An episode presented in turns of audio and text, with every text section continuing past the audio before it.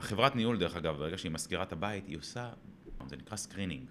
היא בודקת את הדייר שהולך להיכנס, היא בודקת את העבר הפלילי שלו. היא רוצה לראות שהמשכורות שלו הן בין פי שלוש לפי חמש מהשכירות שהוא משלם, שהוא יכול לעמוד בזה, אוקיי? הוא בודקת... שם איזה down payment? כן, הוא... איזה... היא בודקת שהוא, שהוא בעצם לא עשו לו eviction ים, אוקיי? והיא אומר, אומרת לו, אתה רוצה להיכנס? אין בעיה, תביא לי עכשיו חודש אחד אה, מקדמה, וחודש שכירות. כן. זה נקרא deposit. Mm-hmm. אז אם עכשיו יש לך 1,300 דולר, 1,300 דולר יישב בחברת ניהול כהגנה עליך, ועוד 1,300 דולר כבר לחודש הראשון. ולמה יש את ההגנה הזאת? מחר הדייר לא משלם, לוקחים אותו לבית משפט, מוציאים אותו, נגיד הוא לא רוצה לצאת מהבית, אוקיי? יש לך את ה-1,300 דולר שהם מגינים עליך. עכשיו, מי שמחליט אם הכסף הזה הולך אליך או לא זה בית משפט. בוא נדבר על בתי משפט, זה לא ישראל. בתי משפט שם זה בשוטף, עלייה לרגל. חופשי, עולים לבית משפט. אמ, שאלה מאות... באמת מה קורה במצב של דייר שלא מוכן לצאת, האם המשקיע הישראלי, שהוא, כל מה שהוא רוצה זה שקט נפשי, נפשי כן? כן. מי מטפל בזה? יפה. חברת הניהול? כן. אתם מתערבים? חברת הניהול. בדרך כלל גם המשקיעים אומרים לי, שמע, מה אתה אומר, מה לעשות? אמ, אבל בוא נדבר רגע על ישראל לעומת ארצות הברית. כי דיברנו, יש הרי פערים במנטליות. אני אשאל אותך שאלה, אם אתה יודע, דייר בארץ ששוכר דירה, לא רוצה לצאת מהדירה, לא רוצה לצאת פיזית, כמה זמן ייקח לך להוציא אותו? שנה, שנתיים, אם אוקיי. בכלל. הרבה זמן. נכון. אני אומר למשקיעים שלי, כולל בתי משפט, כולל שריף שמגיע להוציא אותו מהבית, שבן אדם עומד על הרגליים האחוריות ומכיר את המערכת המשפטית, זה שלושה חודשים. ויש לך חודש אחד הגנה. ברור שזה יכול להיות כמה ימים לפה, כמה ימים לשם, ותלוי גם, אתה יודע, הייתה קורונה, קורונה סגרו בתי משפט, לא יכולת לעשות כלום, אוקיי? אני דבר, יכול לדבר גם על קורונה, אבל זה מה שיפה בארצות הברית, אבל 90 יום, קח את זה בחשבון שזה יכול לקרות. שאין לך שלושה חודשים. תתפלא שגם את זה לא תמיד הם מכילים, אבל זה לא קורה הרבה. אוקיי? בדרך כלל הדייר אה, יצא. כן, יש עוד דבר שבעייתי, הם יוצאים, תמיד כשדייר יוצא, אתה צריך להכין את הבית. נכון. הנזק בתוך הבית יכול להיות קשה מאוד uh, במקרה של דייר מהסוג הזה. נכון. שאתה פתאום צריך לעשות שיפוץ. לא, גם קרה לי שהם לא רצו לצאת ושהם יצאו, השיפוץ היה מינימלי. אוקיי? זה מאוד מאוד תלוי. אבל זה לא, זה לא ישראל. ישראל, בדרך כלל כתוב בחוזה שהדייר עוזב והוא צובע את הבית. הברית זה לא עובד ככה. הוא עוזב ואתה צריך להכין את הבית. בסדר, זה חלק מההשקעה וזה סוג מסוים של תנודה בהשקעה. אה, אבל בדרך כלל מה שקורה כשדייר עוזב או לא עוזב, קרו לי מקרים בודדים, אולי שניים או שלושה מקרים עד היום, שדייר עזב אחרי חצי שנה פתאום, אבל היה לו בלטם, אחד שעזב, אחד שנפטר, אחד שהיה לו, פיטרו אותו מהעבודה והיה צריך לעזוב, אוקיי? אה, בדרך כלל נשארים. אבל בדרך... החוזה שדייר חותם עליו מול חברת הדיור, הוא לשנה. הוא לשנה. לשנה. מה קורה אם הוא עוזב באמצע? את ה... יפה. זה לא כמו ישראל. יש חוזה, בדרך כלל אני לא אגיד, אתה רוצה בוא נתבע אותו, לך תרדוף אחריו, זה, עזוב, זה סתם עלויות, זה... אני תמיד אומר, יש לך שני, שני, בעצם שני ערוצים שאתה צריך לפעול. אחד, אתה יכול לתבוע את הדייר, אבל אתה צריך להחזיר את הבית לעבודה כמה שיותר מהר. נכון. זה הכסף שלך. כן. שים כסף, תשפץ את הבית, חברת ניהול נותנת הצעה, אני בודק תמיד את ההצעות האלה, תרוץ קדימה. עכשיו, כן אני יכול להגיד לך שבדרך כלל השכירות עולה. זאת אומרת, היה לי משקיעים שהיה להם שכירות של 750 דולר, ואחרי שנתיים זה פתאום 1,000 דולר. זה תשואה משמעותית, אבל אני אומר להם, על כל 100 דולר ששכירות עולה, זה שווה ערך ל-10,000 דולר שיפוץ. כן. מבחינת השקעה, בשביל לשמור על התשואה. בדרך כלל זה יותר טוב. אתה תשים 10,000 דולר שיפוץ עכשיו, אפילו שבית עבר שיפוץ לפני שנתיים, אתה תשים 10,000 דולר והשכירות עכשיו תעלה ב-200 דולר. מדהים, התשואה שלך משתנה משמעותית. אז לא תמיד אנשים רואים את זה, אבל זה יפה. זה קיים בארצות הברית ואתה גם משביח את הבית, זה מעלה לו את הערך. אמ, והרבה פעמים קורה שמשקיעים, אה, הדייר נכנס בתוך הבית, עובד, הכל בסדר, ואז דייר יוצא, שהייתה שכירות. המשקיעים פונים אליי, יונתן, יצא דייר, מה אתה אומר, מה לעשות? עכשיו שזה עברו כמה שנים. אני פונה למתווך, אני אומר לו, לך תראה בבקשה את הבית. תגיד לי כמה לדעתך שווה הבית היום, אם נשפץ אותו לרמת, שכיר, לרמת מכירה, אוקיי? הוא נוסע לשם, והיה לי מקרה עכשיו, חי כזה, של משקיעה שקנתה בית לפני שלוש שנים. ב... היא קנתה בית ב-70 אלף דולר. לפני שלוש שנים היה לי מחירים אפילו עוד יותר טובים. הגיע המתווך, אמר לי, תקשיב, אני מעריך את הבית הזה ב-130 אלף דולר. אם תשפץ אותו יפה. אוקיי, שים עכשיו איזה 20 אלף דולר על הבית. אוקיי, אז אני אומר, אוקיי, הוא שם 60 אלף דולר, 70 אלף דולר, סליחה, 20 אלף דולר שיפוץ. אנחנו נמצאים ב-90 אלף דולר, שווה 130. אוקיי? תוריד עלות מתווך, שזה 6 אחוזים, יש איזו עמלה קטנה לנו, לא משנה, נשאר לך 100, 115 אלף דולר. על השקעה של 90. זה 25 אלף דולר, תעשה לבד את החושבים, זה בערך 25 אחוזים בשלוש שנים על, ה, על הבית, אבל זה לא נגמר שם. הבן, אותו, אותו בן אדם במקרה גם קנה שני בתים ממני. אז יצא שכמעט כל הכסף חוזר לו לכיס, אוקיי? במכירה שהוא עשה, ואת הבית השני זה כבר הוריד לו את הסיכון משמעותית. אמ, ואז אתה רואה את המספרים. שם אתה בעצם יושב, ואתה אומר, רגע, עשיתי 25% במכירה, ויש לי עוד את השכירות שעשיתי. אז אתה אומר, וואו. אז אני אומר, בממוצע, כשאני אומר למשקיעים, בין 9 ל-11 אחוזים, התשואות שאנחנו מעריכים נטו לפני מס, הם עושים הרבה יותר מזה, אבל ביום שהם יצאו מזה. כן. כי לפעמים יכולה להיות לך שנה שוואלה שלושה אחוזים, זה קורה. אבל אתה רץ, אתה אומר וואו, כאילו, ואני אומר את זה מניסיון שלי. אני לא רק מדבר את זה, אני גם עושה את זה, ואתה יודע את זה, יש לי, גם לי 20 בתים שם, וגם לי יש בלת"מים ויש לי הפתעות, והבתים שלי נמצאים את אותן חברות ניהול שהמשקיעים שלי נמצאים. אם להם יהיו פדיחות, גם לי יהיו פדיחות. חברת ניהול לא עושה איפה ואיפה, היא גם לא יודעת את זה. יש להם 700, 800 בתים לפעמים לנהל, הם לא מסתכלים. אמ, מה עוד יכול להפחיד? הכסף אמרנו, הם יעבירו לך את הכסף כל חודש. מה קורה אם משקיע ישראלי צריך את הכסף עכשיו? נכנס להשקעה של שלוש או ארבע שנים, קרא לו בלת"ם, הוא צריך תוך שנה את הכסף. אין בעיה. אתם כהוורטיס עוזרים ללקוח, למשקיע, לקבל את הכסף בחזרה, אם זה על ידי מכירה לאחד מהלקוחות שלכם, או למצוא משקיע נוסף, או למכור לשוק המקומי. האם, איך אתם עוזרים? יפה. אז בשלב הזה בעצם אנחנו ננחה את הלקוח מה נכון לעשות. בדרך כלל אני אגיד ללקוח, תקשיב, בוא נבדוק רגע עם החברת ניהול מתי החוזה נגמר. כשהחוזה נגמר, תבקש מהדייר לצאת, אוקיי? עכשיו יש דברים שאנחנו יכולים לעשות ויש דברים שהבעל בית צריך לעשות. לפעמים החברת ניהול תגיד לי, יונתן, אני רוצה לשמוע את זה מבעל בית. הוא בעל הבית עם כל הכבוד, אתה לא, אין לך חזקה על הבית. אז אני אומר לו, אני לפעמים שולח לו את המייל, תשלח להם את המייל הזה, תגיד להם, אני רוצה שהדייר יצא. הדייר יוצא החוצה, אני בדרך כלל, לפני שהדייר יוצא, אני אומר למתווך, תאריך לי כמה שווים בתים כאלה. כי הוא צריך לראות את הבית. אבל בוא רגע נחזור לנושא של החוזה עם הדייר. הדייר חתם לשנה.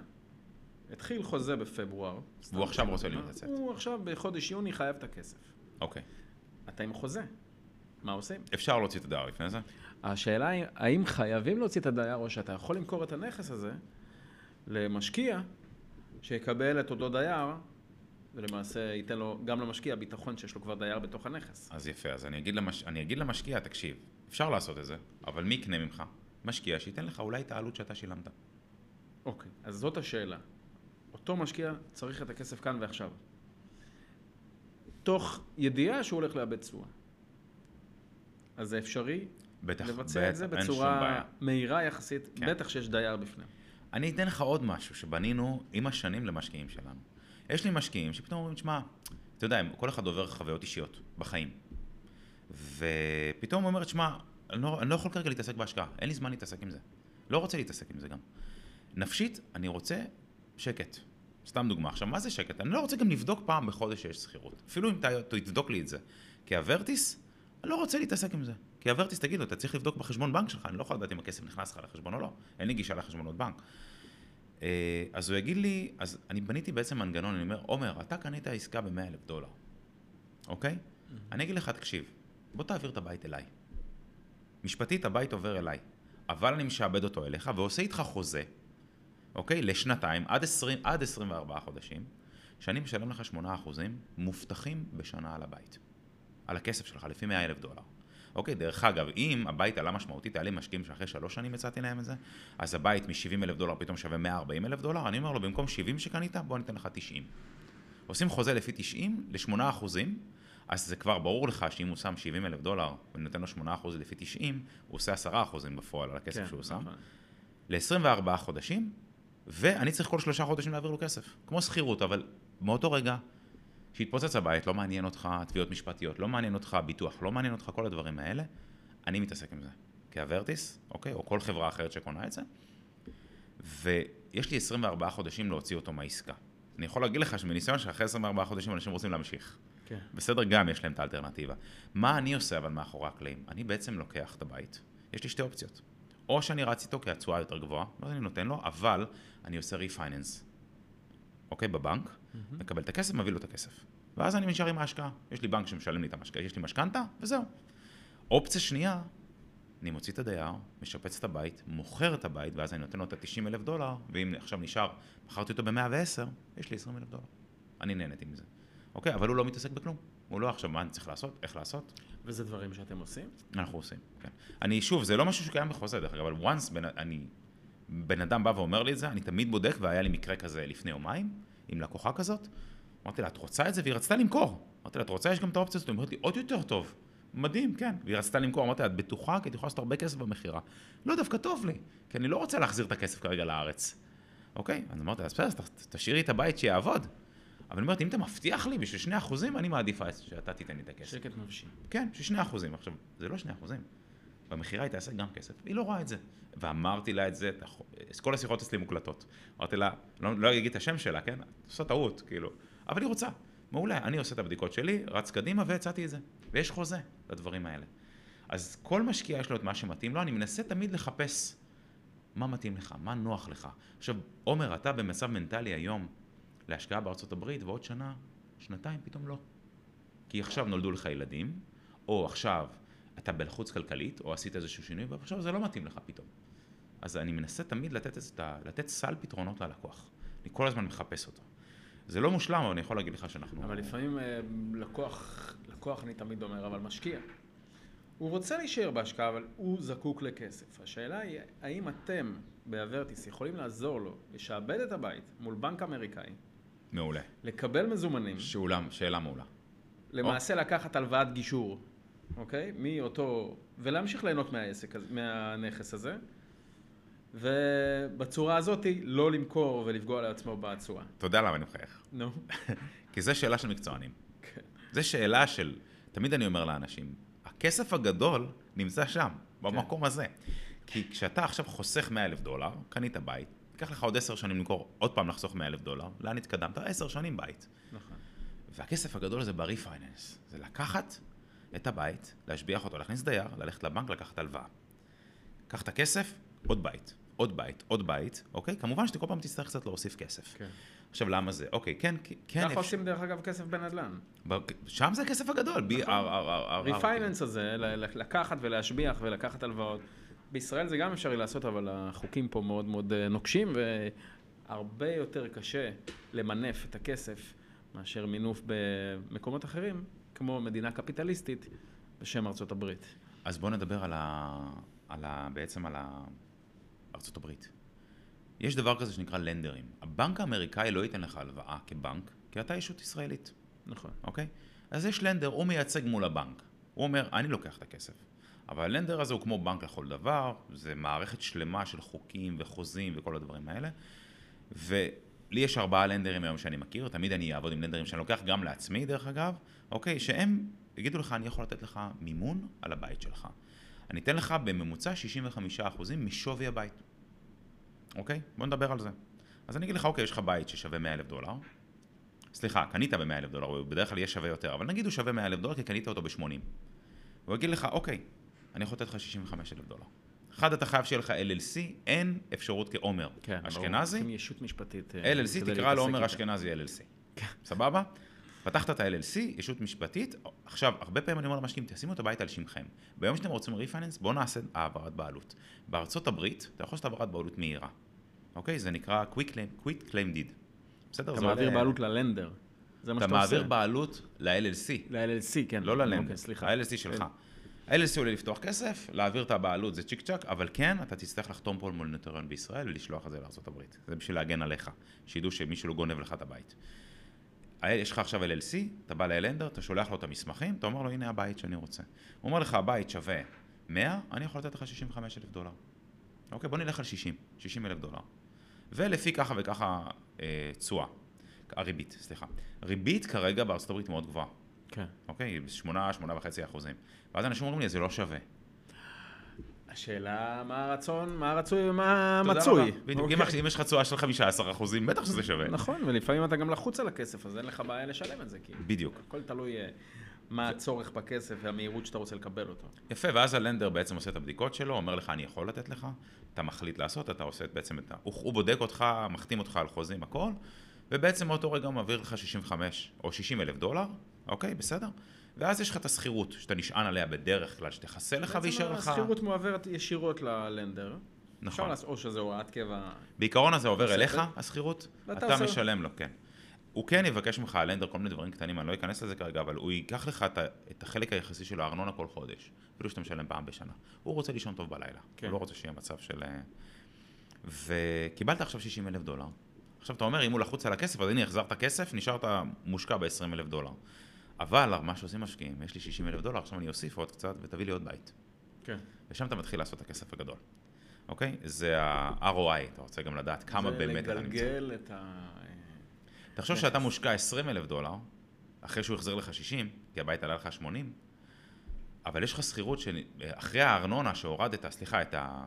את המשכנתה שאתה משלם, נשאר לך 400 דולר בחודש.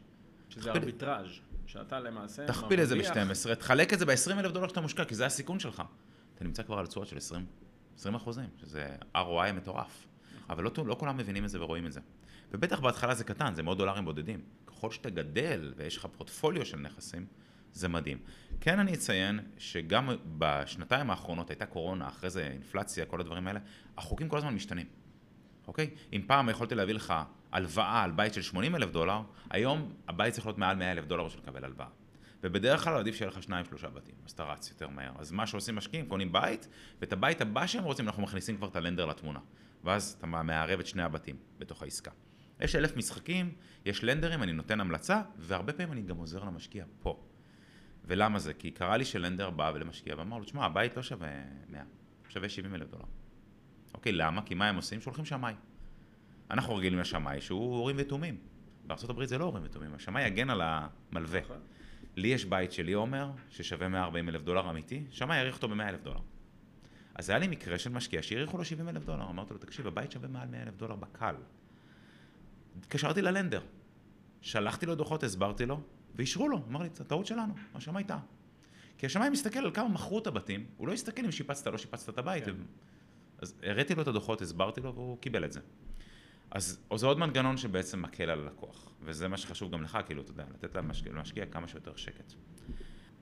טוב, הבנו איך עובדת ההשקעה, איך מגיע הכסף, איך בוחנים את שווי ההשקעה, אה, חברות הניהול, קבלן, לנדר ומינוף. בואו נסכם את זה עכשיו, אוקיי? למה, תן לי בשני משפטים, למה המשקיע הישראלי צריך לסמוך עלינו, על אג'נדה ועל הוורטיס, שהכסף שלו יהיה בטוח, כי כפי שאמרנו בהתחלה, זה הכל נושא של אמון. נכון. למה הוא צריך? כי אנחנו, זה חלק מהתפקיד שאנחנו עושים, משתדלים לתת לו מענה, מטריה של כל הפתרונות, אוקיי? והתפקיד של המטריה הזאת זה למזער לו את הסיכונים, כי תמיד קיים סיכון, אבל הרעיון זה למזער את הסיכונים לאפס, כמה שפחות סיכונים. וזה שיש תנודה זה לא אומר שנפלת עם משהו, לא, אין סיבה. והכי חשוב להגיד שיש כתובת. זה אומר שגם אם אנחנו אה, גם אם הוורטיס והאג'נדה לא נכנסים בפועל להשקעה של הנכס, כי הנכס הרי יושב על השם של המשקיע, אנחנו תמיד כאן כדי לעזור. נכון. אוקיי, וזה הכי חשוב למשקיעים. ואני אגיד עוד משפט שתמיד אני אומר, Don't wait to buy real estate, buy real estate and wait. וזה עובד. עומר, זה עובד. אה, זהו, בוא נעשה ככה. אז אני רוצה לסכם את הפודקאסט ולומר תודה רבה. תודה רבה לך. שחשפת בפנינו את כל התהליכים שבדרך כלל לא מדברים עליהם, זה תהליכים טכניים יותר, אבל אה, זה דבר מאוד מאוד חשוב אה, לביטחון שלנו, של המשקיעים, של הכסף שלנו, שאנחנו בעצם מבינים הלכה למעשה לאן הכסף הולך. דבר אחרון שלך? כן, משהו קטן אני אגיד שאחד הדברים שאהבתי אצלך וגם בגלל זה התחברתי, אני רואה כמה אכפת לך מה, מהאנשים בכלל, ובפרט מהלקוחות, וכמה אתה קנאי גם לשם שלך, שזה ברור שזה גם הלקוחות. נכון. ומאוד אהבתי את זה. וככה גם, בגלל זה לקחנו הרבה זמן לבנות את הכל, כי נכנסנו לכל הציציות בחוזים, אז תדע שזה מבחינתי מאוד מוערך. תודה רבה.